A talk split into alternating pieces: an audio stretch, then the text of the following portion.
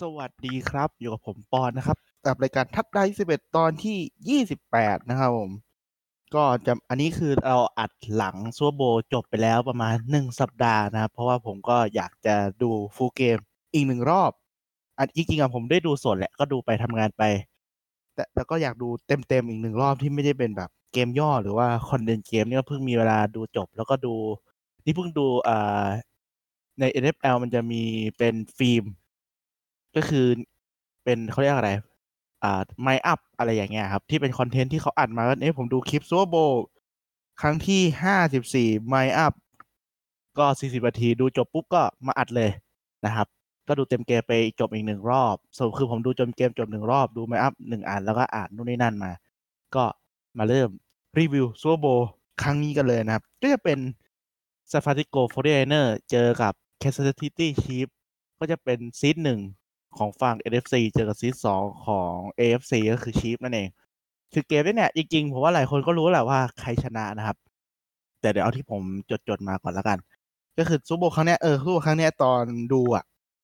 จะมีกราฟงกราฟิก มีพวกบอกสกอร์อะไรอย่างงี้ใช่ไหมตามทีวีปกติ แต่ Super Bowl เนี่ยผมรู้สึกว่าเขาทำมาใหม่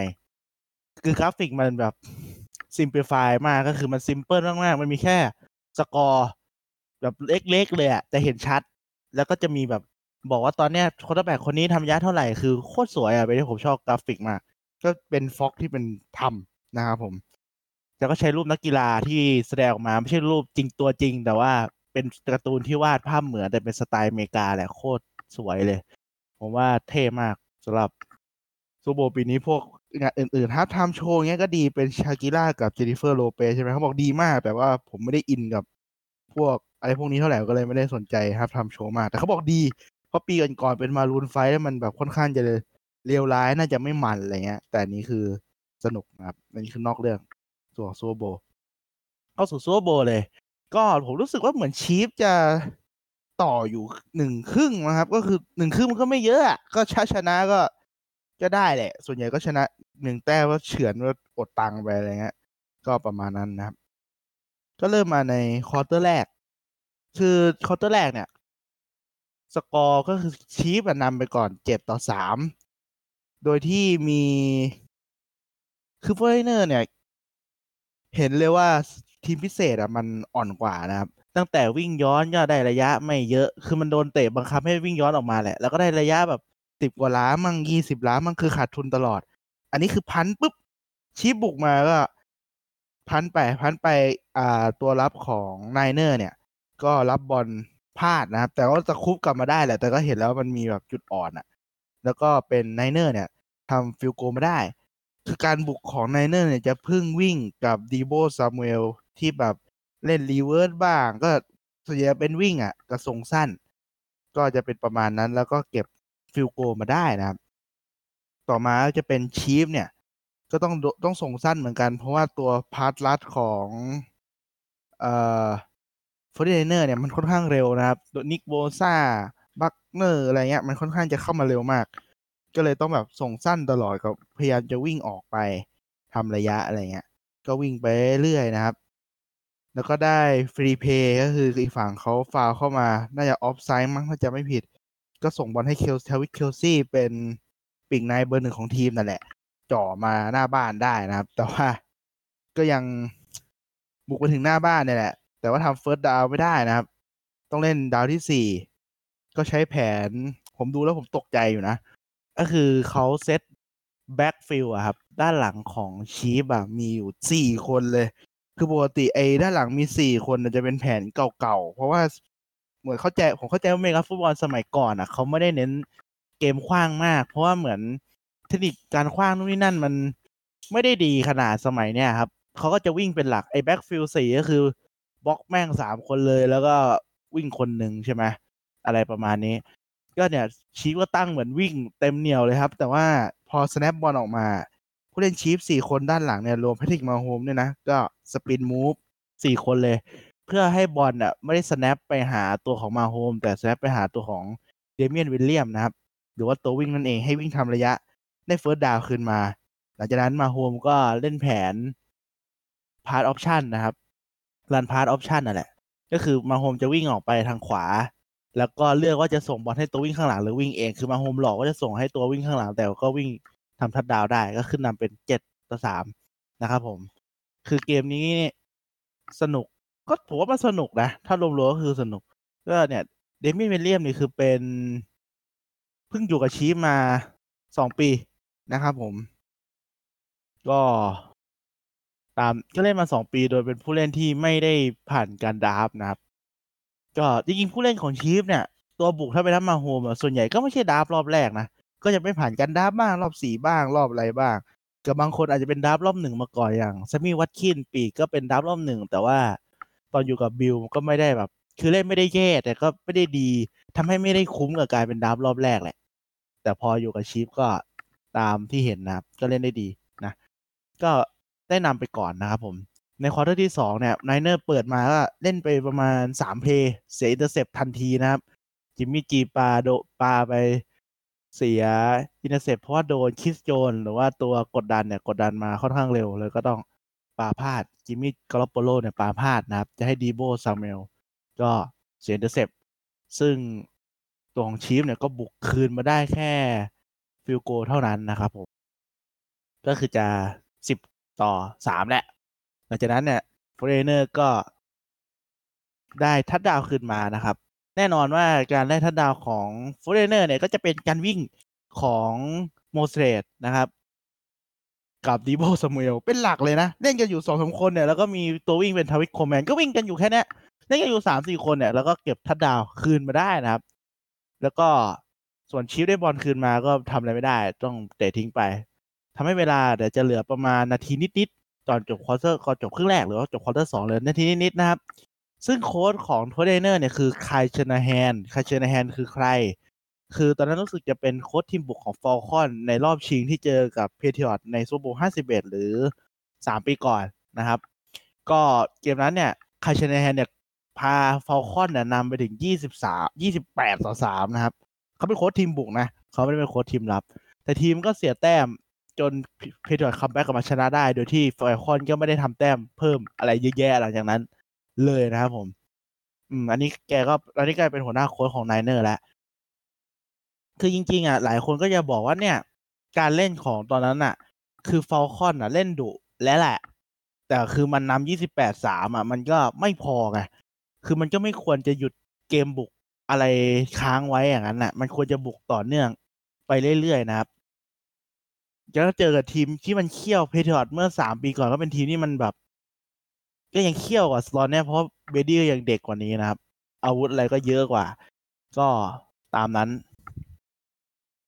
ซึ่งมีคนตั้งพอมาถึงจุดเนี้ย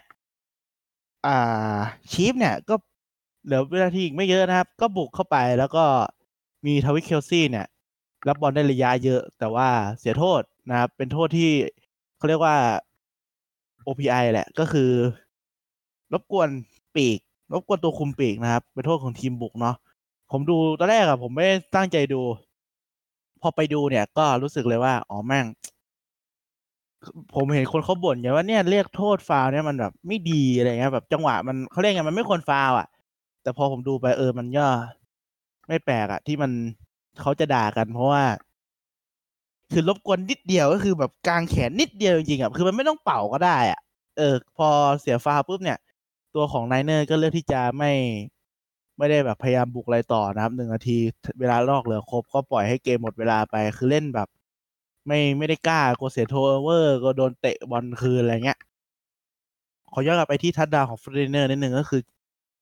คนที่ได้ทัดดาวเป็นใครอ่อ ตัว fullback นะครับ Kyle Juszczyk คือคนเนี้ยเป็น fullback ที่เล่นได้หลายอย่าง เล่นเป็นบล็อกก็ได้ มาเป็นตัววิ่งก็ได้แหละ ตัววิ่งก็ได้ แต่อันนี้คือแกมาจดเป็นตัวรับบอลนะครับ แล้วก็ ก็ได้ทัดดาวให้ทีมไป ก็นักพากย์ฝรั่งก็บอกเป็น Swiss Army knife ถ้าใครฟังก็หมายถึงว่าเล่นได้ทุกอย่างเลยนะครับ ก็ถือว่าดี Kyle Juszczyk Juszczyk อะโอเคถือว่าสวยนะ play touchdown ของโฟร์ตี้ไนเนอร์จบครึ่งแรกเนี่ย ก็เสมอกันสิบสิบเหมือนจะเป็น Super Bowl แบบไม่ถึงห้าครั้งมั้งที่เสมอกัน เท่าไหร่ไม่รู้อาจจะเสมอกันตอนจบครึ่งแรกนะครับผม ก็สรุปก็คือเกมบุกของไนเนอร์เนี่ย ก็เพิ่งเกมวิ่งเหมือนเดิมนะครับ ไม่ได้เน้นส่งอะไรมากมาย อย่างที่คนเขาคิดแหละ ก็คือจะส่งมันก็ต้องส่ง แต่ถ้าวิ่งได้ก็วิ่งก็นี่ก็วิ่งอย่างเดียวนะครับ ส่วนชีฟเนี่ย ก็มาเน้นส่งสั้นเป็นหลักเลยหา big play ค่อนข้างลำบากนะครับ เน้นส่งสั้นตลอดเพราะว่า pass rush มันเร็วมาก อีกเข้าถึงมาโฮมเร็วมาก ก็ต้องส่งสั้นบ้างส่งพลาดบ้างยัง big play ยังไม่เห็นนะครับ คือป้องไนเนอร์เนี่ยใช้แบบกดดันเร็วเพื่อป้องกัน big play จากด้านหลังนั่นแหละ ก็จะประมาณนี้ บุกก็ได้ประมาณร้อยห้าสิบหลาเท่าๆกัน คือเกมมันสูสีอะสกอร์ไม่เยอะเกินไปก็สนุกดีมา quarter สามนะครับ ก็คือไนเนอร์เนี่ยจะได้บุกก่อน วิ่งย้อนก็ยังห่วยเหมือนเดิมนะครับ ยังไม่ ไม่ถึงไหนเหมือนเดิมวิ่งย้อนได้ติดเดียวนะครับ อันนี้ได้มายี่สิบหลา ก็น้อยอะ เพราะว่าถ้า default ทัดแบ็กก็คือยี่ห้านี่ขาดทุนไปห้านะครับ ซึ่งก็พยายามจะบุกไปเรื่อยๆนะครับ สักครู่ โอเค โอเค อะ ก็บุกไปนะครับผมแล้วก็จิมมี่จีก็ปาบอลได้ยี่สิบหลาให้ Emmanuel Sanders นะครับ ก็ถือว่าโอเค มี big play เกิดขึ้นบ้างในการเล่นเกมขว้างนะครับ ได้ยี่สิบยี่สิบเอ็ดหลาอ่ายี่สิบหลาสิบห้าหลาเลยแหละ ก็บุกไปเรื่อยๆนะครับผม แล้วก็ต้องใช้ Deebo Samuel มาวิ่งเหมือนเดิมนะครับ reverse แผน reverse เนี่ยใช้บ่อยมาก เพราะว่า George Kittle เกมเนี่ย lead block ค่อนข้างดีหรือว่าบล็อกนำมาดี ก็แบบทำให้แบบว่าวนกลับมา reverse กลับมา รับบงรับบอลได้นะครับ แต่ว่าก็ไปจอดหน้าบ้านของชีฟเหมือนเดิมสำหรับโฟร์ตี้ไนเนอร์เนี่ย แต่ส่งบอลพลาด ส่งบอลไม่สวยแหละ ส่งบอลให้เลือกส่งบอลให้ตัววิ่ง Tevin Colemanแทนที่จะส่งบอลให้ George Kittle ที่ว่างอยู่ตรงกลางนะครับ ก็เลยบุกไม่บุกต่อไม่ได้นะครับ เป็น down สี่เหลือสองหลาก็เลือกที่จะเตะ field goal เข้าไปนำสามแต้มดีกว่า พอนำสามแต้มปุ๊บเนี่ยก็กลับลงสนาม ตัวของแพทริกมาโฮมเล่นไปเรื่อยๆนะครับ แล้วก็เสียเสีย sack ลบเก้านะครับผม ลบไปเก้าหลาจาก Nick Bosa โดนตบบอลหลุดด้วยนะ แต่ว่าดีตะคุบบอลกลับมาได้นะครับ จากนั้นก็เล่นอีกหนึ่ง play เพราะเมื่อกี้ที่โดน sack เนี่ยเป็น down สองนะครับ ขึ้น down สามมาโฮมปาให้ Tyreek Hill โดน intercept โดย Fred Warner ทันที ก็เป็นบอลของของไนเนอร์ไนเนอร์ได้ทัดดาวคืนมานำเป็นยี่สิบต่อสิบนะครับ จากนั้นมาโฮมเนี่ยก็กระตุ้นลูกทีมนู่นนี่นั่น ก็ลงมาเสีย intercept ต่อ อีกหนึ่งทีเสีย intercept สอง drive ติดเลย คือเกมตอนนั้นเนี่ย พอเสีย intercept สอง drive เนี่ย คือตอนนั้นเริ่มต้นตัวของ quarter สุดท้ายแล้วคือเสียสองครั้งเนี่ยมัน คือทำให้คนดูรู้สึกว่าทีมรับของไนเนอร์เนี่ย น่าจะเอาอยู่หรือเปล่าอะไรอย่างนี้ แต่กลายเป็นว่าทีมรับของชีฟเนี่ย หยุดไว้อยู่ พอหยุดอยู่ปุ๊บเนี่ยก็ต้องเตะ punt ขึ้นมาทำให้ตัวของชีฟเนี่ยก็ ทำ touchdown คืนมาได้เป็นยี่สิบต่อสิบเจ็ดนะครับผม แต่ว่ายี่สิบต่อสิบเจ็ดเนี่ย มันมีเอ่อแป๊บนึงนะ ก็มี big play เกิดขึ้น อันนี้ผมพยายามอ่านว่า big play เป็นกี่หลานะครับ คือ big play เนี่ยมันจะเหมือนเหมือนเขาบอกเหมือนเป๊ะเลยนะครับ เหมือนมาโฮมบอกว่าคือ play เดียวกับที่ปีที่แล้วในรอบชิงแชมป์สายที่ชีฟเนี่ยเจอ Patriots แต่ถ้าใครเคยดูอะจะจำได้ว่าเพจสุดท้ายๆเนี่ย ก็คือตอนที่ Tyreek Hill เนี่ย หลุดเดี่ยวเข้าไป แล้วก็วิ่งทำ touchdown ไปโดยที่ Patriots เนี่ยตัวของ Devin McCourty safety เนี่ยจริงๆก็วิ่งทันได้นะ แต่แกเลือกที่จะปล่อยให้ Tyreek Hill ทำ touchdown ไปเพื่อให้เหลือเวลาให้ Patriots บุกคืนมา แล้วก็ทำ touchdown คืนมาทำพลิกแต้มจำไม่ได้ว่าทำอะไรแต่พลิกแต้มกลับมาเพื่อเข้าชิงไปเจอกับ Rams แล้วคว้าแชมป์ Super Bowl ได้นะครับ แต่นี่คือเวลามันยังเหลือเยอะอยู่ มันยังเหลือ เท่าไหร่อะ ไม่แน่ใจอะแต่เหลือแบบห้านาทีอะไรเงี้ยเหลือครั้งนั้นมันเหลือนาทีกว่าๆมั้งแต่ก็โดนพลิกกลับมาได้ อันนี้เหลือน้อยนะครับ เหลือเยอะกว่าเหลือเยอะกว่าพูดผิดก็โซ้ย Tyreek Hill สี่สิบสี่หลา จากหน้าบ้านตัวเองไปอยู่หน้าบ้านของไนเนอร์แล้วทำให้โมเมนตัมเกมมันเปลี่ยนไปเลยนะครับ big play ของชีฟที่รอมานานเนี่ย มันก็มาสักทีเกือบห้าสิบหลาเนี่ยแล้วก็ทำ touchdown ได้นะครับ ไม่ได้ยากเย็นอะไรมากมาถึงจ่อถึง red zone ขนาดนี้ ก็ touchdown ไป ตามมาเหลือแค่สามแต้มแล้ว ซึ่งชีอ่าชีฟเนี่ยก็หยุดตัวของเกมบุกของไนเนอร์อยู่หมัดเลย คือจิมมี่จีอะปาสองครั้งปารับไม่ได้เลยนะครับ เป็น three and out น่าจะครั้งแรกของเกมนี้มั้งสำหรับที่ไนเนอร์ที่แบบลงมาปุ๊บโดนหยุดเลย ก็Chiefs ลงมาโมเมนตัมเนี่ย ตอนนี้เกมบุกอะตัวของ KC อะมาแบบลื่นไหลมากนะครับ ก็คือบุกมาแน่นอนมี big play อีกแล้วนะครับ ก็คือปาบอลให้ Sammy Watkins ได้ยิงๆเกมเนี่ย Tyreek Hill อะหายแทบทั้งเกมเลยแทบมันมีบทบาทแต่ไม่เยอะมากเท่าตามปกติ ก็คือมี big play เนี่ยชื่อฮิวถึงจะแบบออกมาในเกมเนี่ยก่อนหน้านี้ก็คือจะเป็น Sammy Watkins กับ Kelce แล้วก็ Damien Williamsที่แบบ พยายาม keep the play alive นะครับ keep game on ก็คือแบบบุกไปเรื่อยๆได้จากสามคนนี่แหละเป็นหลัก โดยเฉพาะตัวของ Damien Williams เนี่ยคือตัวหลักของเป็นหัวใจหลักของเกมนี้เลยนะฮะ อันนี้ก็ส่งให้ Watkins ได้สามสิบแปดหลาจอหน้าบ้านระยะสิบหลาเลยก็เรียบร้อยถ้าดาวไปพลิกเกมกลับมาเป็นยี่สิบสี่ต่อยี่สิบแล้วก็กลับมาเป็นตัวของ Forty-Niners Forty-Niners ก็บุกไม่ขึ้นนะครับ อีกแล้วนะครับ โดน sack ปิดไปลบเก้าหลานะครับทำให้เวลาเนี่ยมันเหลือน้อยละ คือผมรู้จำถ้าจำจำไม่ผิดตอนนั้นคือ Chiefs เนี่ย แค่วิ่งเผาเวลาก็จบแล้วนะครับ ขอเวลานอกหมดได้ first down ทีสองทีเกมจบนะ ซึ่ง Damien Williams ก็วิ่งหลุดทำทัดดาวได้ คือ seal เกมไปเลยสามสิบเอ็ดต่อยี่สิบนะครับผม คือแทบจะร้อยเปอร์เซ็นละที่ตัวของ Niners จะแพ้ มันเหลือเวลาน้อยมากนะครับ ต้องแบบทำ touchdown เร็ว onside kick ได้อะไรเงี้ย คือเวลาเหลือแค่หนึ่งนาทีสิบสองวิเท่านั้นที่ Niners จะพลิกกลับมาห่างกันสอง possession สิบเอ็ดแต้ม แต่ว่าฝันมันก็สลายนะครับ จริงฝันมันก็สลายแต่เสียทัดดาวแหละ แต่นี้ก็สลายแบบร้อยเปอร์เซ็นเลยก็คือโดน intercept จาก Kendall Fuller นะครับ ก็เหลือขอเวลานอกอีกแค่สองครั้งในส่วนของ Niners มันก็แทบจะไม่พอแล้วแหละ Chiefs ก็ลงมาปิดเกมนะครับ โดยที่ Patrick Mahomes เนี่ยก็ไม่ได้คุกเข่าธรรมดาคุกเข่าแล้วก็วิ่งถอยหลังไม่มาก เหมือนถ้าวิ่งถอยหลังเยอะมากจะโดนเสียโทษมั้ง อันนี้ก็แบบวิ่งไม่ได้แบบนานมากก็พยายามลดเวลาให้มันเหลือศูนย์โดยสมบูรณ์นะครับผม ก็เป็น Chiefs ที่ชนะไปสามสิบเอ็ดต่อยี่สิบก็ถือว่า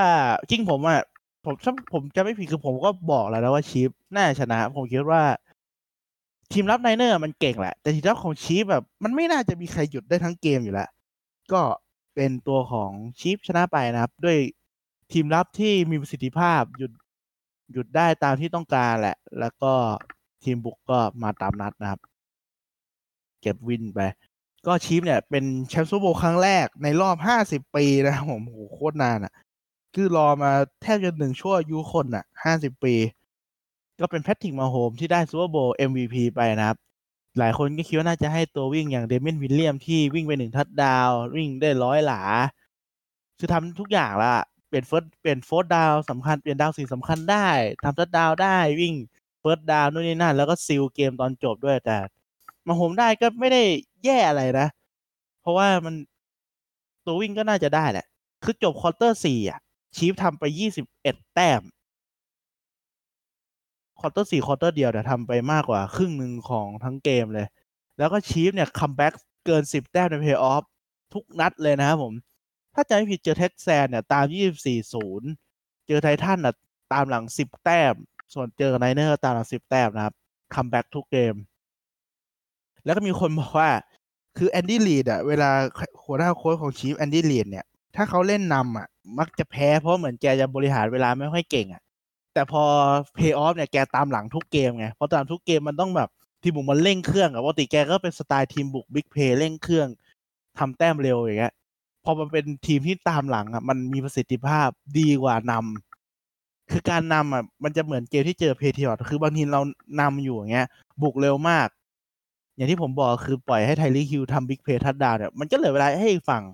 กลับมาบุกต่อได้แต่ถ้าแกตามหลังอะเวลาให้อีกฝั่งมันน้อยอยู่แล้วไง มันอาจจะเข้าทางแกมากกว่าก็ได้นะ ไม่ต้องมานั่งแบบพะวงเรื่องเวลงเวลามากคือพะวงแต่ทำแต้มอย่างเดียวทำแต้มเร็วที่สุด เป็นของถนัดของ Andy Reid แล้วก็ทีมบุกของ Chiefs อยู่แล้ว Mahomes ก็มีแบบแขนเป็น rocket อยู่แล้วปาบอล big play ได้ มีตัววิ่งความเร็วสูง Tyreek Hill Mecole Hardman Sammy Watkins ก็เป็นสไตล์แบบ big มันไม่ได้เชิง big play แต่มีความเร็วอะ ก็สามารถสร้าง big play ได้นะ ตัววิ่งก็ดีคือทีมบุกพร้อมที่จะ บุกเร็วทำแต้มเร็วอยู่แล้ว ตัวเตะก็เก่งนะครับ field goal ระยะไกลก็ไม่ได้มีปัญหาทำให้อาจจะเข้าทาง Andy Reid มากกว่า ถ้าตามหลังนะฮะ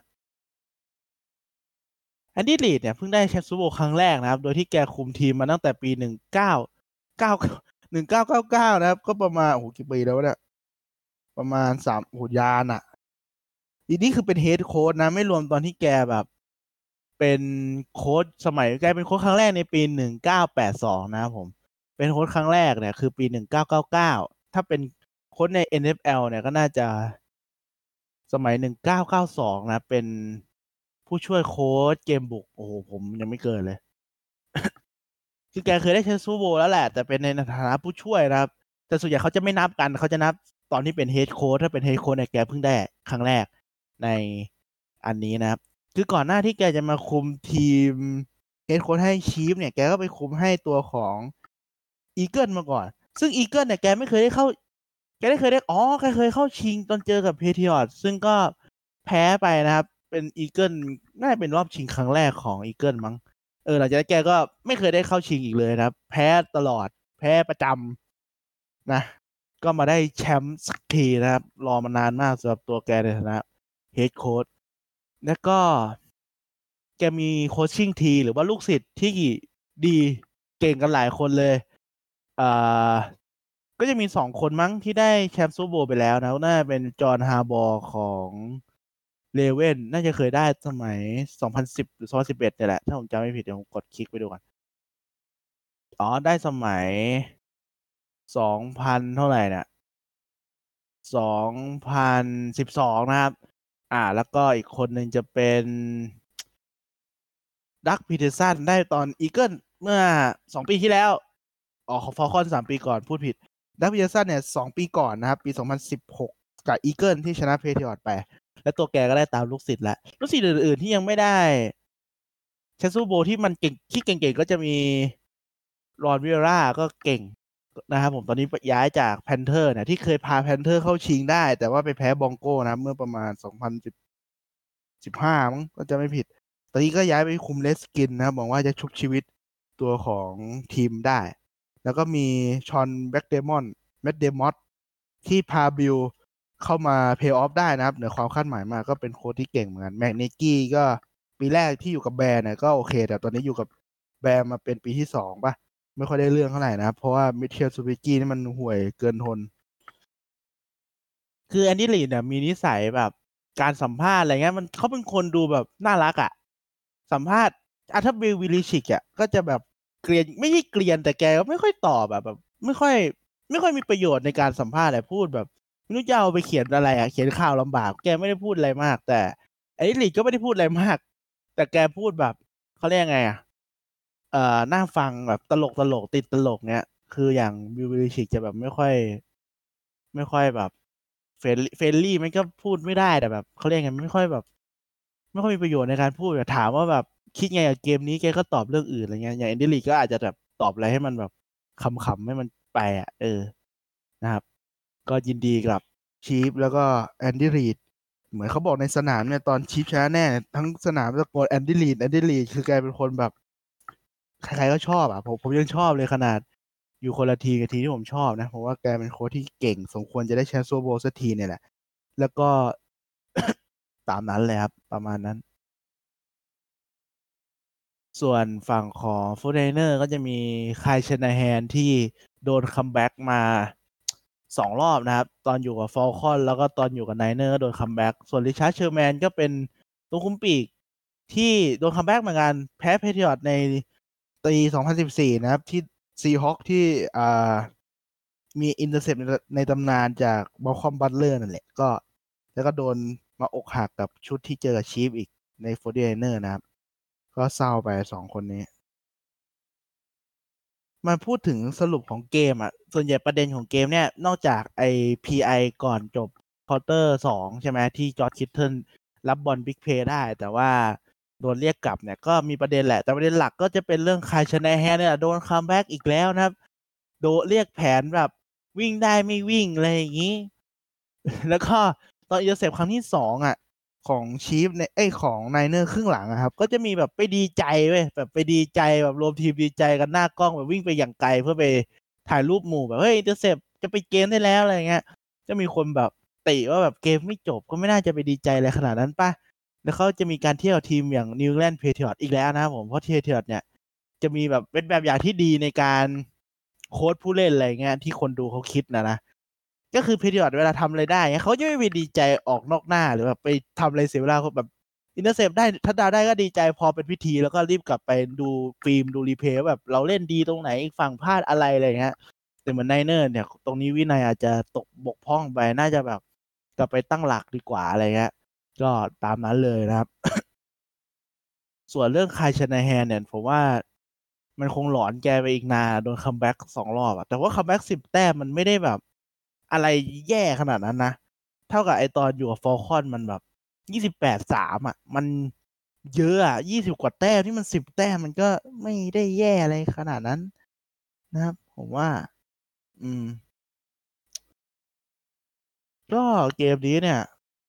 สนุกไหมว่า อืม มันสนุกแหละ สนุกสนุกสนุกกว่าปีที่แล้วอะปีที่พีทอร์เจอแรมอะมัน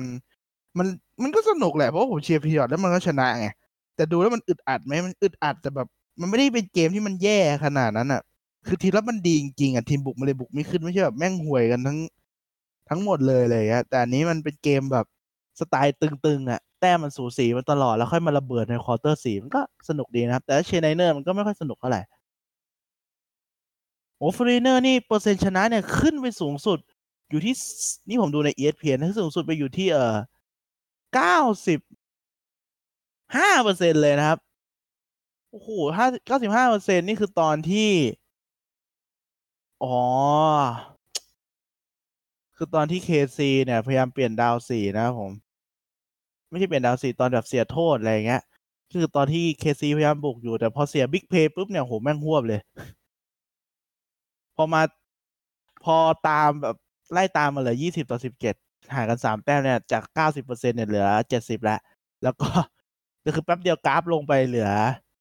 กลายเป็นเปอร์เซ็นต์ชนะของ KC อยู่ที่เก้าสิบเปอร์เซ็นเลยนะครับ ตอนขึ้นนำได้สำเร็จเนี่ย แม่งแบบ ตกสวรรค์มากดูกราฟแล้ว โคตรแย่เลย ก็ประมาณนี้แหละสำหรับซูโรปีนี้นะครับ ก็มีอะไรอีกไหมเอ่ย อืม พูดถึงในที่ผมดูในฟิล์มอะ ไม่ใช่ฟิล์มจริง ๆ แบบไปนั่งดู replay นะดูที่เขา mic up มาก็ Mahomes็เออจะบอก Mahomes ไม่ได้ทุกคนน่ะ quarterback ที่มาถึงตอนเนี้ยก็มีความเป็นผู้นำสูงอะ กระตุ้นลูกทีมได้นะครับ แต่ไม่ได้อัดเสียงตัวของ Jimmy G มาเลยผมไม่รู้ว่าทำไมนะ ปกติเขาอัดเสียง quarterbackไม่ก็ Jimmy G อาจจะพูดอะไรที่มันไม่ควรออกสื่อหรือว่า ไม่ได้เหมาะสมที่จะนำเสนอขนาดนั้นอะเขาก็เลย เน้นไปนำเสนอทีมละของ Niner มากกว่า แต่ตัวของ Chief เนี่ยเขาพูดถึงทั้งทีมบุกและทีมรับนะ แต่ของอ๋อของ Niner ทีมบุกก็พูดพูดถึงผ่านตัวของปีกใน tight end อ่า George Kittle นะครับ ก็แบบโหเศร้าอะ คือดูแบบตอน Travis Kelce ก่อนแล้วกันปีกในของ Chief ก็ได้ mic up เหมือนกันก็คือมีติด mic แล้วก็นำเสนอผ่านตัวแกด้วยอะไรอย่างนี้ใช่ไหมก็ตัวของแกเนี่ย ก็คอตกเลยนะ ตอนที่ทีมตามสิบแต้มแล้วเสียสอยเรือเสร็จก็คือคอตกเลยแบบหงอยเลยอะแต่พอเกมพลิกกลับมาได้ เป็นฝ่ายที่น่าจะชนะแน่ๆแกก็ร่าเริงแต่ตอนจอแต่กับกันกับ George Kittle ปีกในของ Niner เนี่ย ทั้งเกมเนี่ยก็เฮฮาหมดพอรู้ตัวเองน่าจะแพ้แน่ๆก็แบบโหเห็นแล้วแบบเศร้าแทนอะทั้งที่ไม่ได้เชียร์นะแบบโหแม่งเศร้าแทน คือต้องเข้าใจก่อนว่าผมมันเป็นแฟน Patriot ใช่ไหมใครเป็นแฟน Patriot เนี่ย ก็จะแบบรู้สึกว่าเข้าชิง Super Bowl เนี่ยมันยากนะ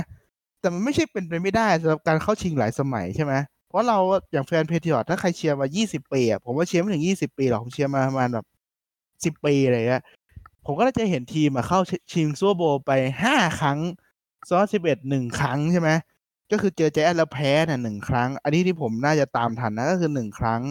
อีกครั้งหนึ่งก็คือเจอ Seahawk ครั้งที่สองเจอ Falcon ครั้งที่สามเจอ Eagle ครั้งที่สี่ แล้วก็เจอตัวของแรมในครั้งที่ห้าคือผมเข้าเห็นมาห้าครั้งแล้ว อันนี้คือไม่นับเข้าเพย์ออฟนะมันก็รู้สึกว่าเข้าชิง Super Bowl เนี่ยมันยากแหละ แต่มันเป็นไปได้ที่ทีมจะเข้าชิงหลายสมัยอะแต่ถ้าคุณไปดูย้อนหลังครับ Super Bowl เนี่ยมันไม่ได้เข้าง่ายขนาดนั้นนะถ้าคุณไปไม่ใช่เป็นแบบเขาเรียกไงถ้าคุณไม่ได้เชียร์ Patriot หรือว่าคุณ อันนี้ไม่ได้พูดถึงเชียร์เพเทียร์พูดผิดก็คือแบบ คือ Patriot มันเก่งแหละ และสาย AFC มันก็จะแพ้ Patriot ประจำอะสมัยนู้นอะนะ แบบห้าปีก่อนอะไรเงี้ยก็แพ้ประจำแหละ แต่รอบชิงอะ การที่เข้ามาบ่อยอะ ทีมคุณต้องเก่ง พอสมควรอะ มันถึงจะได้อะ มันแทบจะไม่มี back to back เข้ามาแบบสองปีติด โดยที่ไม่ได้สนใจว่ากลายเป็นแชมป์หรือไม่เป็นแชมป์มันก็ยากแล้วอะ เออ มันไม่ได้เกิดขึ้นง่ายๆครับ คือบางคนเศร้าอาจจะคิดว่าการมาซูเปอร์โบว์มันอีกครั้งหนึ่งมันยากอะไรเงี้ยแต่ผมอยากให้แบบอาจจะมาอีกก็ได้อะไรเงี้ย เส้นทางมันยากลำบากจริงมันเป็นแพ้ตกรอบอะ่ะ ก็ประมาณนั้นนะครับ Super Bowl champion อะเดี๋ยวเดี๋ยวผมได้ผมเปิดเจอแล้วอะมาย้อนดูนะผมในช่วงสิบปีล่าสุดตั้งแต่ปี2011คือทีมที่เข้าชิง Super Bowl ซ้ำเนี่ยก็จะมี Niner ล่าสุดเนี่ยคือปี 2013 นะครับ เพิ่งเข้าอีกรอบก็ 20ผ่านไป 7 ปี ก็นานอยู่อะส่วน Seahawk เนี่ยก็เข้าชิงล่าสุด2010 15 ก็คือฤดูกาล 2014 แหละ แต่มันแข่ง 2015 นะครับ มันข้ามปีหนึ่ง ก็หายยาวนะผมก็ประมาณ 6 ปีแล้วที่เห็นหมดเลยที่เข้าชิงซ้ำๆบ่อยๆก็นอกจาก Patriot ก็จะเป็น Seahawk สองปีติดสามสองปีติด Niner เว้นช่วงนานหน่อยนะครับ แล้วก็มี Packer Steeler Giant อะไรแล้วก็หายไปเลยประมาณเกือบเกือบสิบปีเลยอะเข้าชิง Super Bowl เนี่ยมันยากนะ ไม่ใช่ง่าย ๆ นะครับ บางคนแต่รู้สึกว่ามันง่ายอะไรเงี้ยมันไม่ยากพอสมควรแหละ เริ่มพูดไปวนมาแล้วเปลี่ยนเรื่องดีกว่า ก็ฤดูกาลใหม่ก็ตอนนี้ข่าวเนี่ย มันไม่ได้มีอะไรมากหรอก ก็จะวนๆอยู่กับเรื่อง quarterback อะเรื่อง quarterback หลัก ๆ ก็จะมี ทีมที่หิว quarterback อย่าง Bengal ก็น่าจะ draft เด็กเข้ามานะ เป็น Joe Burrow อะไรอย่างเงี้ยแล้วก็มีทีมอื่นอีก อะหรือ quarterback ก็จะมี Philip Rivers ออกจาก Charger แล้วนะครับ ซึ่ง Charger เนี่ยน่าจะไม่ draft quarterback ในปีนี้ อาจจะ draft แหละอาจจะ draft รอบต่ำหน่อย ถ้าไม่ไม่ก็คนดีๆหลุดมาอาจจะ draft ถ้าไม่หลุดแกก็น่าจะ draft รอบต่ำแล้วก็เอา Tyrod Taylor เนี่ยเป็น bridge quarterback แทนก็คือเป็น quarterback ขัดขัดตาทับไปก่อน ปีหนึ่งปีหน้าเนี่ย อาจจะ trade up ไปเอา Trevor Lawrence ใช่ไหมก็จะเป็น quarterback ที่มันน่าจะเป็น draft เบอร์หนึ่งแหละ อาจจะแย่งกันในสองปีข้างหน้านะครับ ปีนี้จะเป็น Joe Burrow ของ Bengal น่าจะ draft หนึ่งแน่นอน Charger ก็จะที่เสีย Philip Rivers Rivers จะไปอยู่ไหนก็ต้องรอดูอีกทีนะครับ หลายคนน่าจะเชียร์ไปอยู่ Tampa Bay Buccaneer มั้งแล้วก็อีกคนหนึ่งที่มีข่าวก็คือ Tom Brady เนี่ยน่าจะอาจจะออกจาก New England Patriot ไปอยู่ที่อื่นคือข่าวตอนนี้แบบ แทบทุกทีมอะที่ต้องการ quarterback อย่าง Raiderคาวบอยเลยแบบพัปเปอร์เบมาหมดอะ Chargers เงี้ยแบบโอ้อาจจะเซ็น Tom Brady ไปแบบ Brady ก็อายุจะสี่สิบสองแล้วนะ เพราะว่ายังไงก็อยู่ Patriots ต่อหน้ามีเปอร์เซ็นต์สูงสุดอยู่แล้วอะ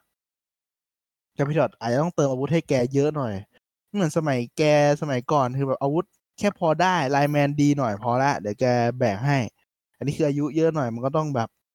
มีเพื่อนร่วมทีมช่วยกันละ ไม่ใช่จะให้แกดันเด็กอย่างเดียวไหวแล้วล่ะ ก็ต้องมี star มาเสริมทีมหน่อยนะครับ ถึง New England Patriots ถึงจะกลับไปอยู่ในจุดจุดเดิมได้นะ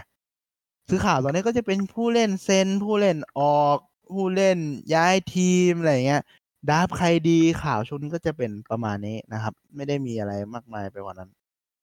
อ๋อแล้วก็อีกทีมหนึ่งข่าว quarterback ก็น่าจะ Bears อาจจะ move on จาก Mitchell Trubisky ไปอยู่ ทีมอื่น ไปเอา quarterback คนใหม่ Trubisky น่าไม่ได้ไปอยู่ทีมอื่นแหละ น่าจะด้ามาใหม่ แล้วก็ Myles Garrett ที่เอาหมวกกันน็อกไปทุบ Mason Rudolph ก็ได้กลับมาเล่นแล้วนะครับ ใน NFL ก็ปลดแบนแล้ว ตอนนี้ทีม Browns เนี่ยอาจจะต้องตัดสินใจจะทำยังไงกับแกดี เวลาจะแข่งที่บ้าน Steelers จะต้องพักแกหรือเปล่า เพราะว่าแฟน Steelers น่าจะไม่ต้อนรับแกอย่างรุนแรงแน่นอนนะครับผม อาจจะโดนปาของอาจจะคุมสนามไม่อยู่อะไรเงี้ยความปลอดภัยอาจจะนี่จะแบบไม่เอาแกลงดีกว่า ก็จะประมาณนี้นะครับ เดี๋ยวครั้งหน้าก็จะน่าจะเป็นเรื่องของย้ายตัวเป็นการดราฟอะไรเงี้ยก็อาจจะพยายามอัดจะเว้นช่วงไม่เกินหนึ่งหนึ่งอาทิตย์แล้วกัน ไม่อยากจะเว้นช่วงนานเกินสองอาทิตย์ไม่งั้นมันจะแบบขาดตอนมากเกินไปเว้นหนึ่งอาทิตย์ อาทิตย์เว้นอาทิตย์มันยังโอเค หรือว่าถ้ามีถ้าว่างจริงๆหรือว่าผมเตรียมอะไรสำเร็จก็อาจจะ อาทิตย์อาทิตเหมือนเดิมนะครับผม ก็อาจจะแทรกด้วยแบบเรื่องที่น่าสนใจที่ผมอ่านเจอผมอยากเล่าอย่างเช่น Chargers ทำไม Chargers มันมีปีหนึ่ง Chargers เนี่ยเป็นทีมรับอันดับหนึ่งทีมบุกอันดับหนึ่งแต่ไม่ได้เข้าเพย์ออฟเพราะว่าทีมพิเศษอยู่โหล่ของลีก เพราะอะไร ถึงเป็นอย่างนั้นอะไรแบบเนี้ย หรือ what if ต่างๆ หรือว่าอะ เดี๋ยวก็มีคน inbox เข้ามาหลังไมค์ว่าเฮ้ย Super Bowl ปีนี้ทำไมมันไฮจังใช่ไหมทำไมคนดูเขาชอบ อันนี้มาท้ายเลยเพิ่งนึกออก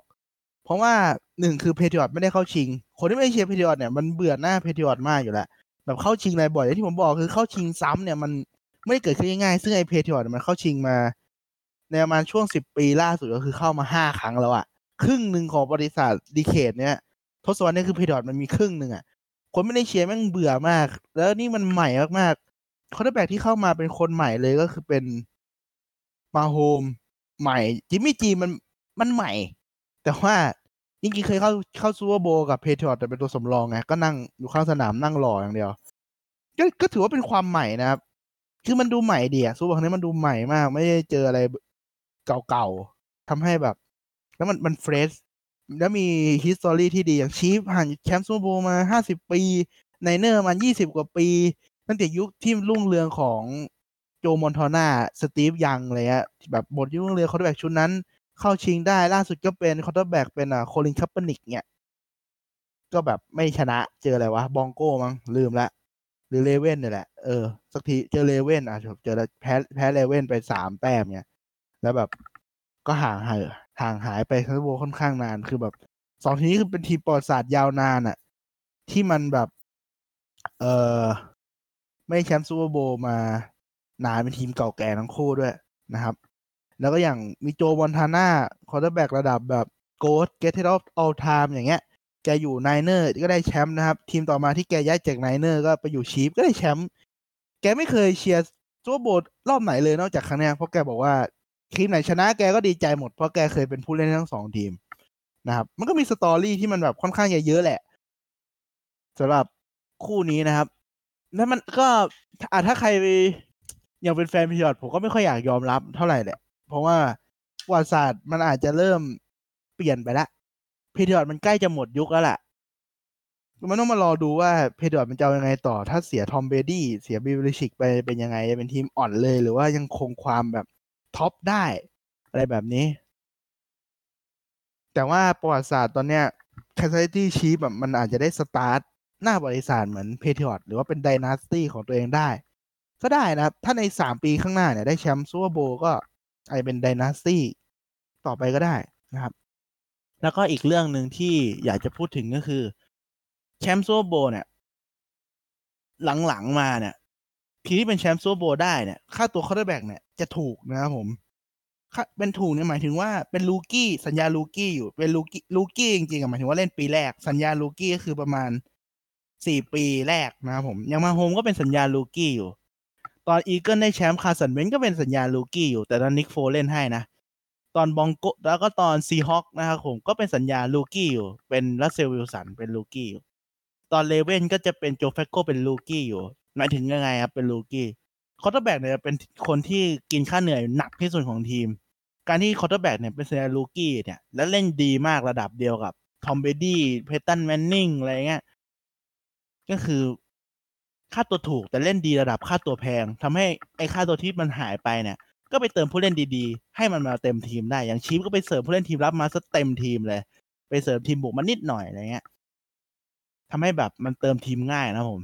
มาดูทีมที่ค่าตัวแพงๆแบบเขาได้แบบแพงๆแต่ไปไม่ถึงไหนก็ยังมีอ่าอย่างแพ็กเกอร์ก็มารอบลึกแหละ แต่แบบ มันไม่ได้ถึงชิงอะ่ะ เพราะว่าค่าตัวแล้วเซวิลสันอย่างเงี้ยตอนนี้ค่าตัวก็แพงแล้วของซีฮอค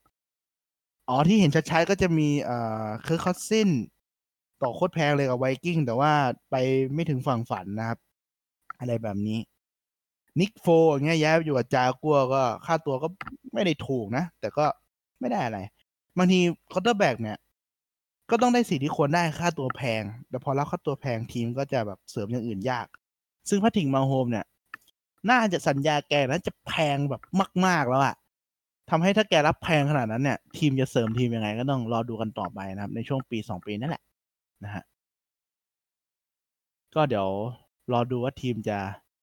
จัดการยังไงนะครับ แล้วคือ ถ้า Mahomes ค่าตัวแพงขนาดนั้นนะ quarterback ต่อไปอะมันก็ต้องเอาสัญญา Mahomes เป็นหลักแล้วมันก็จะแพงต่อไปเรื่อยๆอาจจะ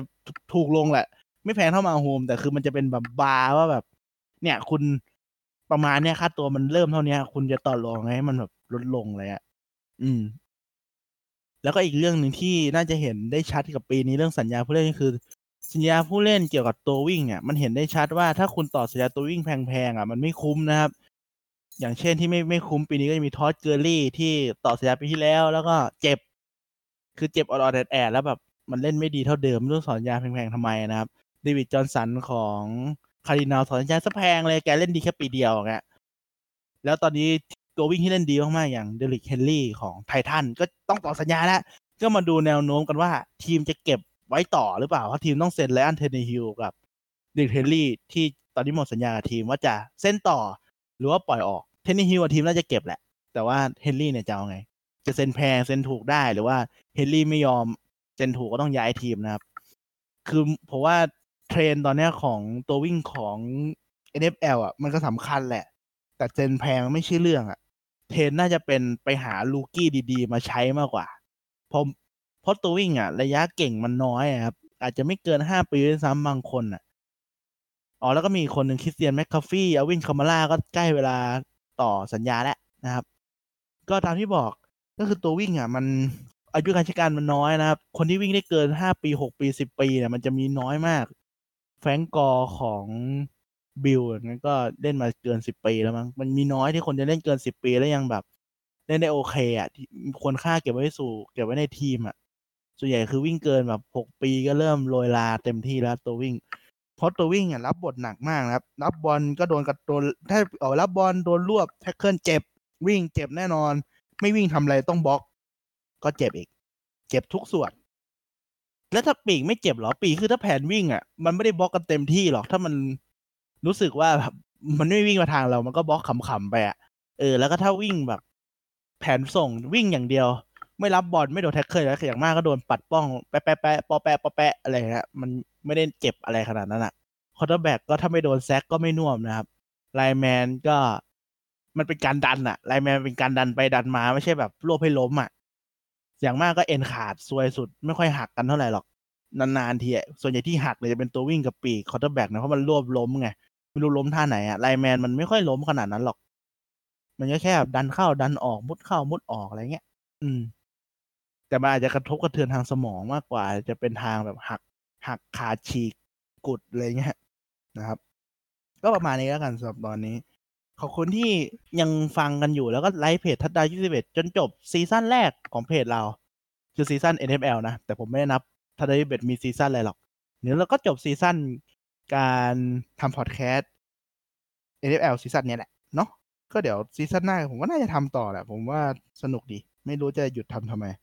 นะครับ ก็หาอะไรลงเพจได้มากขึ้นแหละหลังจาก Super Bowl ก็จะพยายามลงอะไรมากขึ้น ถ้าขี้เกียจลงก็รวมลงในพอดแคสต์ทีเดียว อย่าลืมกด Follow กดไลค์เพจทัดดาว 21 แล้วกด Follow อ่า ตรงพอดแคสต์ทัดดาว21 ต่อไปนะครับ มีอะไรติชมก็ติชมมา หรือว่ามีสงสัยก็ inbox มาได้เหมือนเดิมนะครับ ก็ขอบคุณที่ยังฟังกันอยู่ เดี๋ยวเจอกันใหม่ตอนหน้าสำหรับตอนนี้ก็สวัสดีครับ